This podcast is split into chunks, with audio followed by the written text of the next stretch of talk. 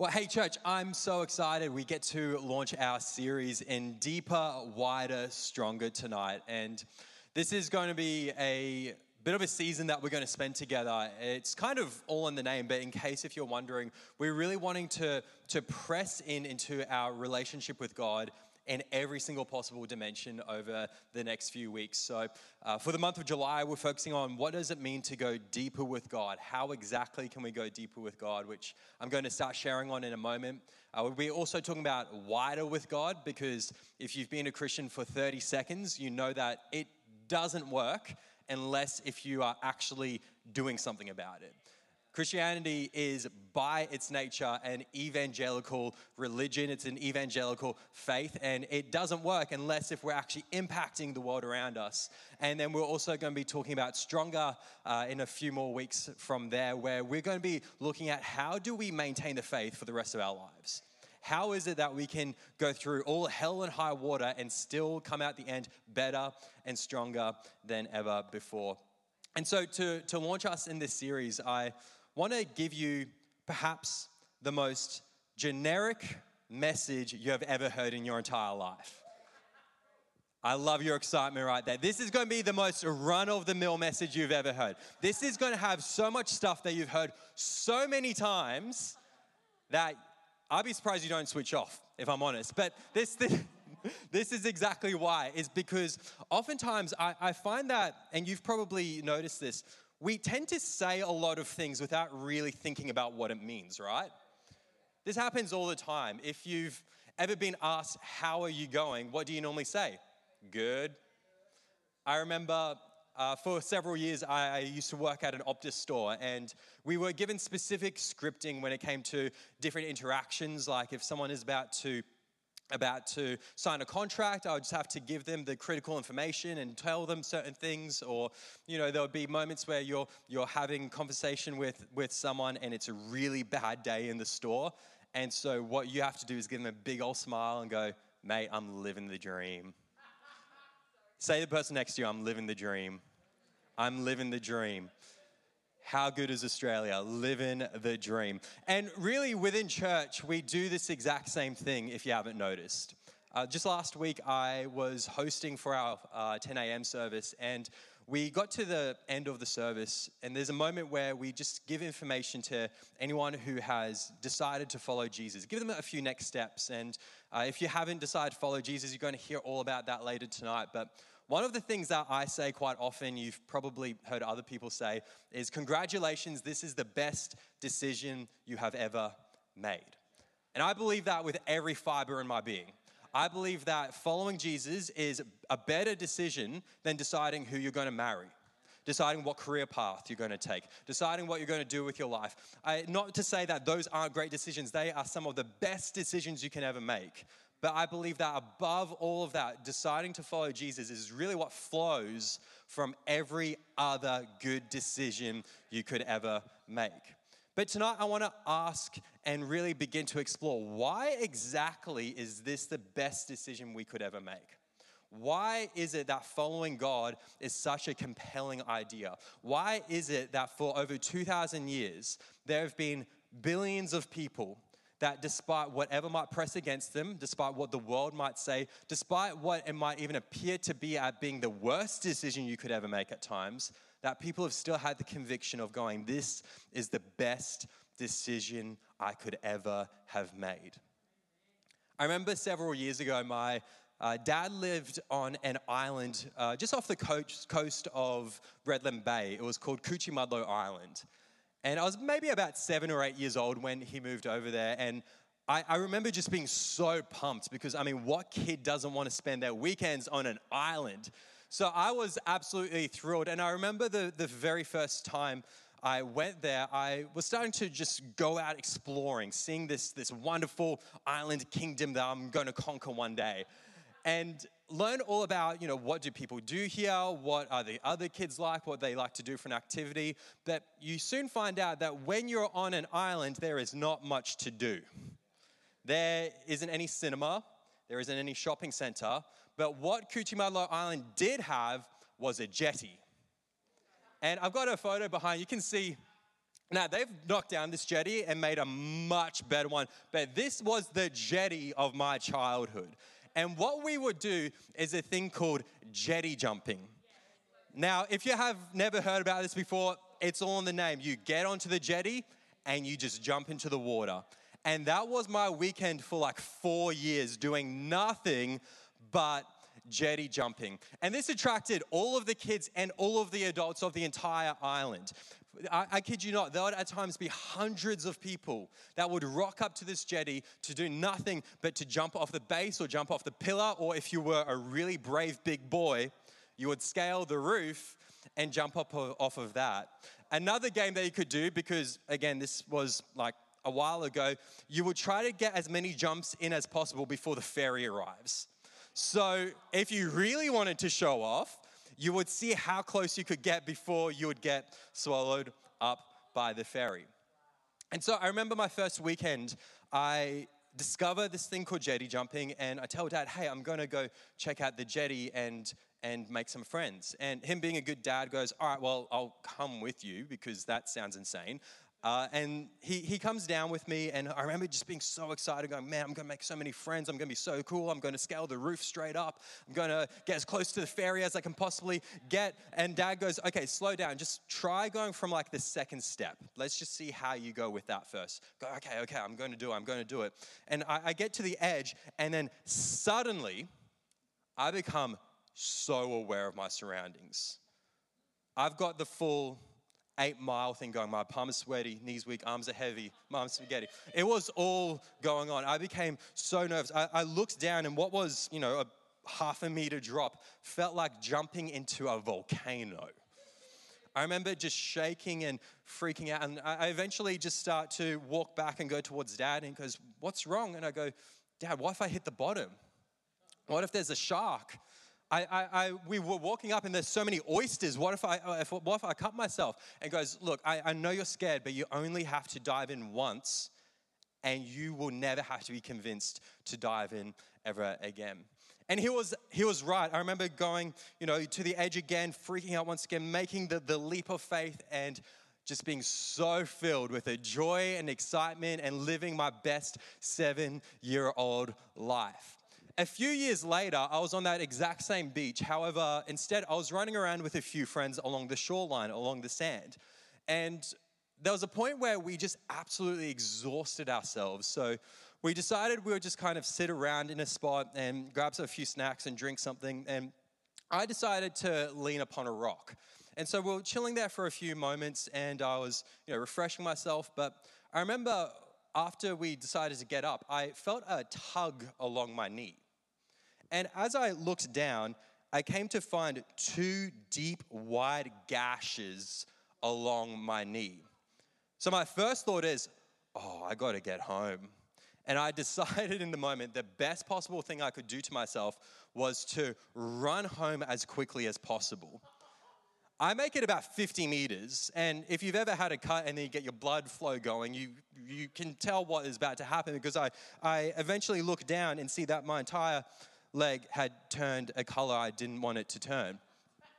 Now, I don't really remember what happened much after that. I, I remember kind of losing sight for a little while and I sort of fell over, took out my Nokia and just kind of memorized dad's number enough to call him go, Dad, I need help, I hurt myself, and just crying and crying and crying and thinking I'm about to die. And he eventually takes me home and fixes me up and uh, we, we get, you know, stitches and all that good stuff. But here's something that I found out very uh, very quickly is that oftentimes we are terrified on what might be out on the depths, that we prefer to stay on the shoreline. But there are two reasons that I, I kind of find this is that the reason why we prefer to not go out into the depths with any pursuit, and this is especially when it comes to our pursuit of God, is because, first of all, we fear losing control. If you have ever been completely submersed in the ocean, you know that you have a little bit of sway, but ultimately, if the ocean wants to take you somewhere, it's going to take you somewhere, and there's not much you can do about it. But this is the, the thing I discovered as a seven year old is that even though you lose control in the depths, often the damage is done on the shore. Often it's done when we have our own control, when we have complete autonomy, when we try to do life all by ourselves, when it's comfortable, when it's the known. That is often where the worst of all damage happens. This is the, the second reason why I, I feel we fear diving into the depths of what God has for us, is that we fear losing touch. We fear losing touch with the world. We fear that if we go all in with God, that we will alienate ourselves from the people around us. You can sort of think of, say, though uh, I, think there's there's a sense that we have. Okay, I, I'm going to be a Christian, but I'm not going to be like one of those Christians. Not going to be one of those people who just go all out on it and then have no grounding, have no sense of the world around them, just doesn't care about the people around us. It's almost as if, okay, you can be the super Christian, you can be the superhero that comes in and sweeps the day, saves everybody, flies out, but I'm to be the one who still goes to work. I'm to be the one who stays on the ground. I'm to be the one who cleans up your mess after you've come in.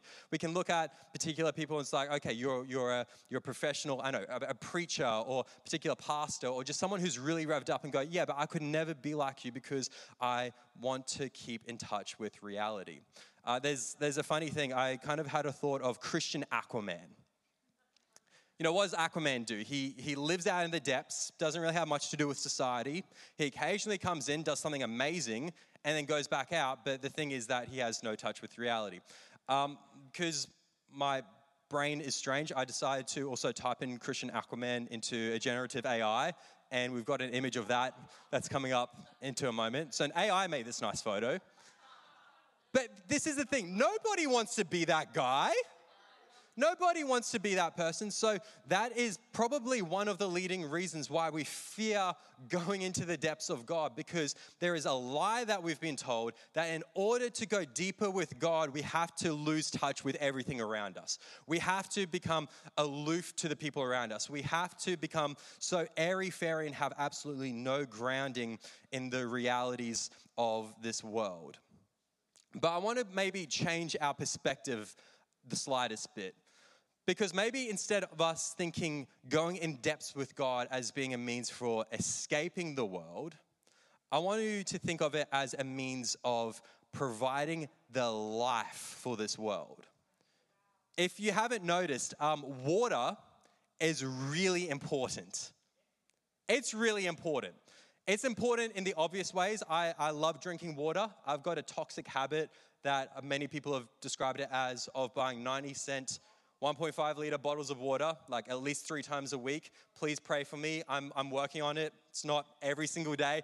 But water is very important. And it's important in ways that we perhaps don't even realize. If you haven't noticed, a majority of cities, a majority of civilizations are built around large bodies of water because it's a means for us to, to yeah, get water supply, but it's also a means for plumbing, it's a means for agriculture, it's a means for transportation through shipping. Really, the, the way that economies are built, the way that our world is built, the way that we live in the world that we live in right now is all dictated by water. It's, it's actually quite fascinating. Even in biblical times, you can see the ancient Babylonians. Now, they're they, they were the bad guys in so many situations, but the reason why they were so effective, the reason why they rose to prominence was because they were among the first of civilizations to realize if we control the water, we control the people. If we control the water, we control the economy. If we control the water, we can have rule over everything that we see. And then Jesus comes onto the scene and calls himself the living water. And he describes a heart for us to also have that same living water living on the inside of us and bubbling out into streams into the world around us. So, church, I want you to understand that when we're talking about coming deeper with God, we're never talking about separating ourselves from the friends around us, separating ourselves from the problems of this world, but going, no, no, no. I see the problems and I want to be the solution. I see the issues of this world and I want to bring a change to it. I want to be the life to the world around me. I want to be the light of Jesus Himself to the friends and family that's around me. That is what you can do. Following Jesus is the most selfless thing you can do with your life. I am absolutely convinced with that. It is the best thing you can do for your friends. It is the best thing you can do for your family. It's the best thing you can do for the problems of this world is to go as deep as you possibly can into relationship with Jesus. Tyler Staton wrote an incredible book recently called um, Praying Like Monks, Living Like Fools. And he says the desperate need of our time is not for successful Christians, not for popular Christians or winsome Christians, but its need for deep Christians. Following Jesus is the most selfless thing we can do. So, how do we go deep with God? How do we get into the depths of Him tomorrow? How do we do it every single time we, we go to try to interact with Him, every time we try to worship, every single time we pray? How exactly do we do this? Well, I want to share with you a very simple thought, and I'd go as far as to say that this simple thought is what I would hopefully one day love to be remembered by. It's something that if, if you know, when I one day go and die, and I know I'm quite young, I still got a lot of life to live, but if I could just tell anybody who ever thought about me one thing, it would be this it's that God wants you. God wants you. Might go, okay, God wants me to do what? No, no, no. God doesn't want you to do. God wants you. Now, I, I know that sounds very simple. And here's the thing is that often the most simplest things are the most profound things, but we end up overlooking it because we want something that's just a, a, complex formula, or we want to perform, or we want to show off, or we want to go, look how difficult this is for me to know God. But no, no, no, it's as simple as that, as God wants you. I want to break that off into three points. Let's, let's really break this apart on what exactly it means when we say God wants you. First of all, we have God. It's a pretty good start. And it's, it's going to be near impossible to describe, actually, it is literally impossible to describe God's nature in every single way. We're really going to spend the rest of eternity trying to just comprehend the fullness of who God is. And really, the, the, the, thing about God is that even though we can't fully define Him, we can certainly describe Him. And the scriptures give us a lot of different ways to describe God, but there's this particular scene in Revelation chapter 4, and it gives a fascinating overview or uh, description of who God is exactly. Now, a little bit of context is John had been sort of zapped up into heaven for like, I know, a few hours, and he was having these crazy visions, and God was showing him basically what the future of the church, really the realities in some ways of what we're living right now, was going to take place. And it tells us all the way up until the kingdom of heaven comes back down to earth. But in Revelation chapter 4, he describes being in God's throne room and there are these uh, six, sorry, four living creatures with six wings and eyes covering them completely. I first want to acknowledge that sounds disgusting. that sounds horrible. I do not want to be stuck next to a plane to one of those creatures. That is, uh, I, I, yeah, I don't know how to even comprehend what that might actually look like. But here's the thing is that the, the reason why it's, it's theorized that these creatures lived the way or were designed the way they, they were was because these creatures were meant to describe exactly who God is. And so, in order to do that, they needed to see him as clearly as possible. So they were covered with eyes so that as they were circling around God's throne at all times, they would always be able to see God. And this is what's described in Revelation 4 8. It said, And the four living creatures, each of them with six wings, are full of eyes all around and within. And day and night they never cease to say. Day and night, that, that means that's happening right now. That means even in this exact moment, when we go to bed later, when we go to work, when we do whatever we do in our best days and our worst days, these creatures are constantly still encircling the throne room of God. And this is what they say Holy, holy, holy is the Lord God Almighty, who was and is and is to come. If you want to know about God, the first thing to know about him is that he's holy.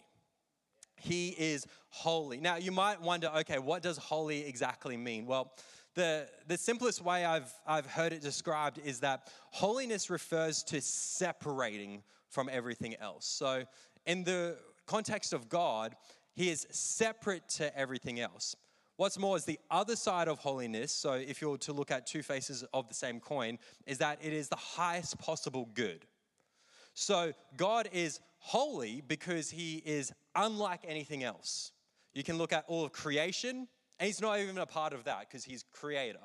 You can look at any good thing that's in this world, and even though it's good, it's still not as good as he is. He is holy in every way. He is completely unlike us in so, so many ways. He is the greatest good. He is the definition of good.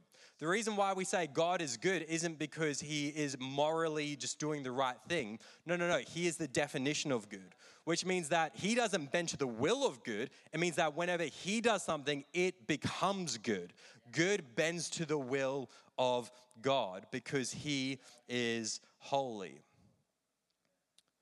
And then there's the second part, which is wants. So God, who is holy, wants, which tells us that God has a desire.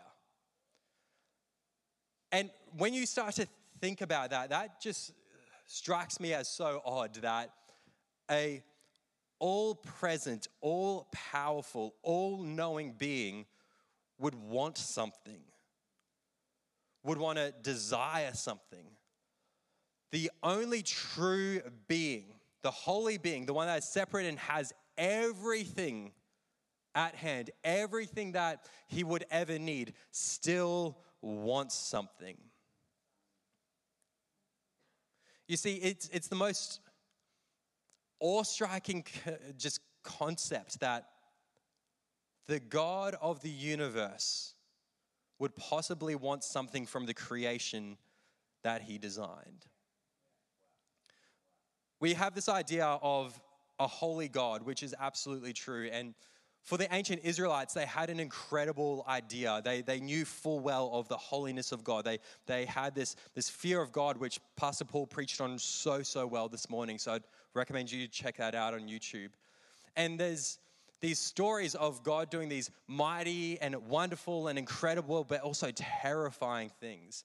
Uh, if you watch like Indiana Jones, Raiders of the Lost Ark, you kind of get almost a sense of, of what that might look like, of just the raw power of God, the literal face melting, just incredible power of God that would be so incredible, but also so, so terrifying. But then what happens is that Jesus then comes onto the scene and he talks about God at such a depth that no one else has really experienced before. No one else has really shown before. He has such an understanding of who God is that his disciples begin to notice it and go, Jesus, I want you to teach us how to pray. We know that however you pray, however you talk to God, however you know God is unlike anything we've ever seen. You have a depth with God that we have never seen before. And so Jesus gathers them around and starts off with this prayer. Pray like this in Matthew 6 9. Our Father in heaven, may your name be kept holy. So Jesus understands that there's the holiness of God, that that is completely a part of his identity. But before he says that, he says, Our Father. Now, we have now got 2,000 years of church history, and this reality can be lost on us so much. But there is such a scandal and calling a holy, almighty, terrifying God my Father.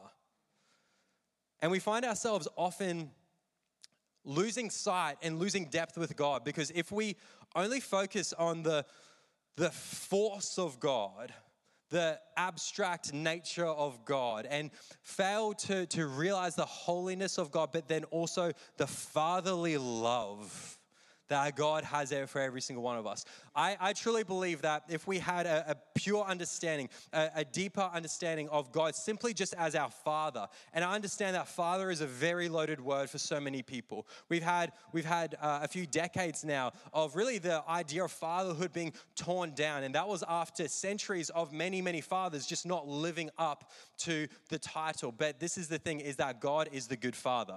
He is the perfect Father. He is the ideal Father. He is what everything that a good, wholesome Father can possibly be. He is that and then some. He is the holy, good Father.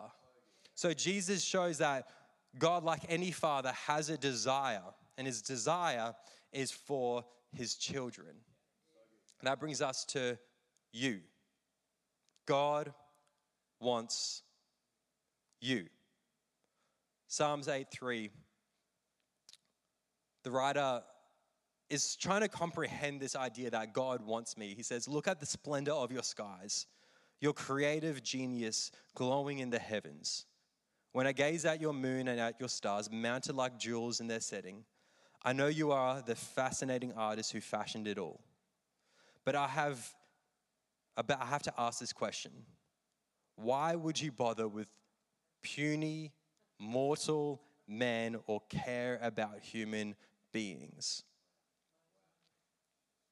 See, the thing that God desires most out of all of creation, out of all the things we could see, out of the, the seen and the unseen, He doesn't desire the affection of the angels. He doesn't desire the, the praises of the galaxies. He doesn't praise the, the, the holy cries of those weird angel six wing eye covered things. No, no, no. His, his number one desire is that we would look to him and go, I want you to. I want you to. His deepest desire is for you to know him deeply. And the reality is, is that that is exactly how he designed us. Talked about the holiness of God a moment ago. And the, the thing that you might not have realized is that we constantly worship things that we like to call holy. We can look at celebrities, we can look at sporting icons, we can look at people who are really good at what they do, and we can go, they are holy because they are unlike anyone else. They are better than anyone else. They are the highest possible good in that particular field. Or you can try to make yourself holy. You can go, all right, if I'm able to separate myself from the pack, if I'm able to make enough money, I'm able to earn enough success, if I'm able to find enough power that I myself can become holy, I can separate myself. And really, those are all echoes of, of a deep craving that every single one of us has, which is to be in the presence of holiness. But it's only going to be fulfilled with the one true holy being, which is God Himself. God wants you. He's the only being who could fully satisfy, satisfy us. So, how do we begin to go deeper? How do we begin to say, God, I want you to? Um, there's this psalm in chapter 51, and man, the, the, the, the psalm itself, I'll read it in a moment, and that just has brought me back to my knees time and time again before God. But even the backstory behind this is just, oh man, it's, it's just something else. It was written by King David, and he was at, without doubt, the lowest point in his life.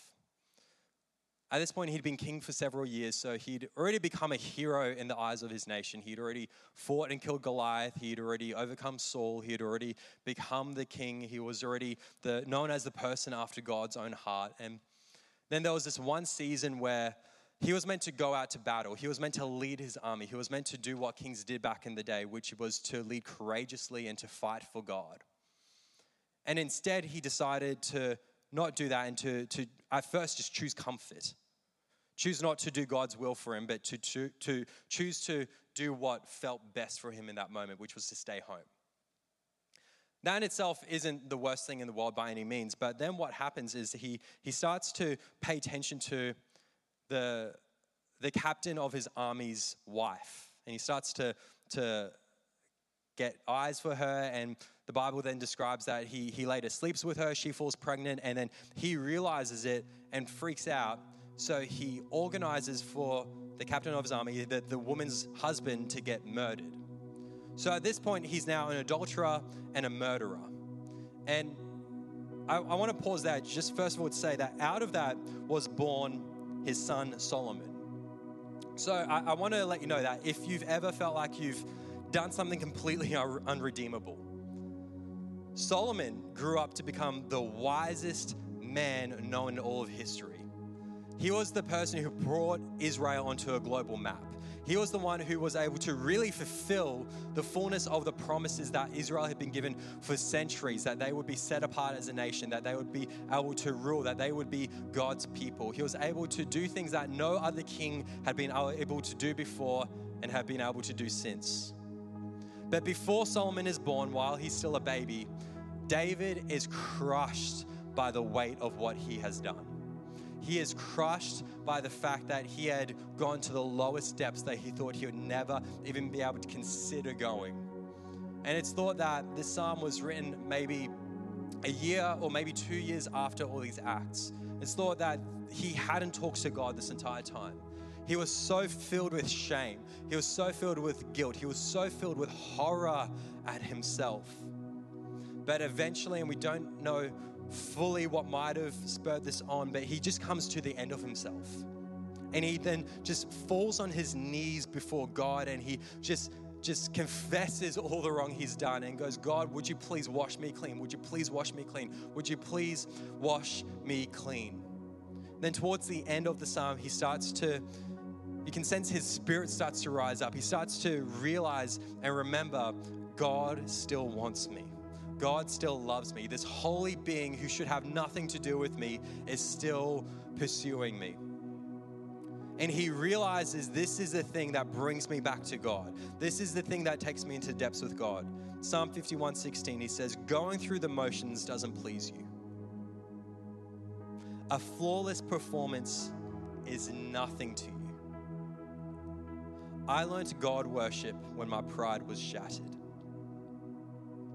Heart shattered lives ready for love don't for a moment escape God's notice.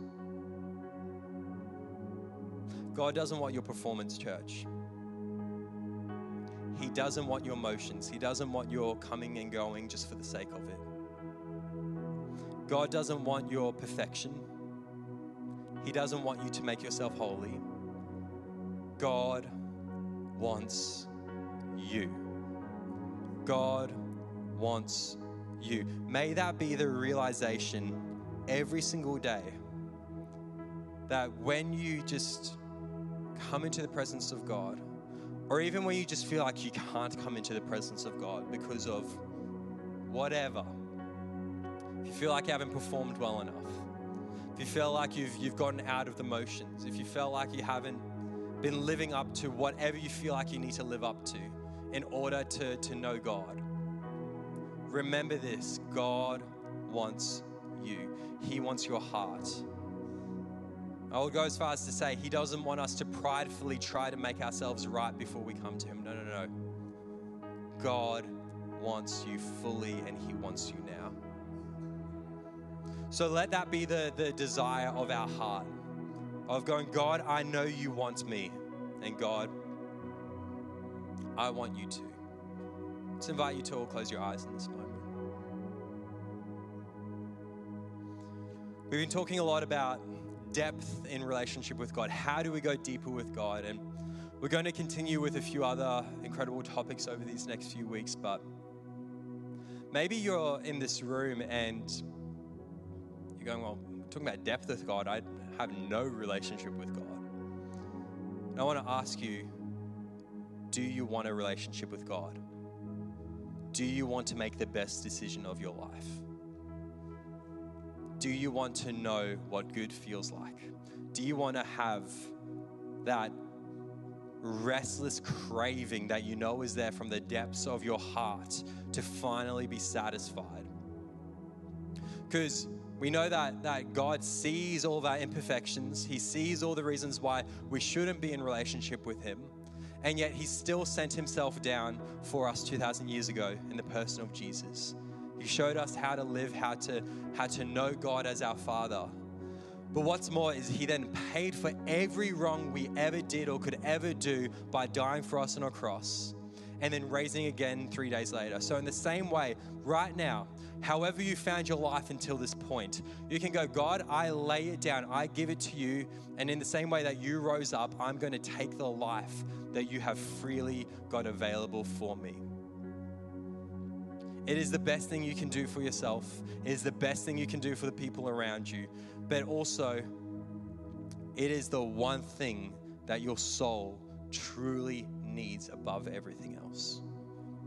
So if you want to accept that into your life, with every eye closed, it's just myself and one of our friends at the back. I'd love for you to have a, a moment of courage and just slip up your hand. If you haven't made that decision for a while, or maybe you did and you've discovered you, you're having a, a mini David moment where you've had your great moments with God, but then you found yourself slip away from Him, I want to also invite you, if you want to come back to God, to also slip up your hand. Amazing.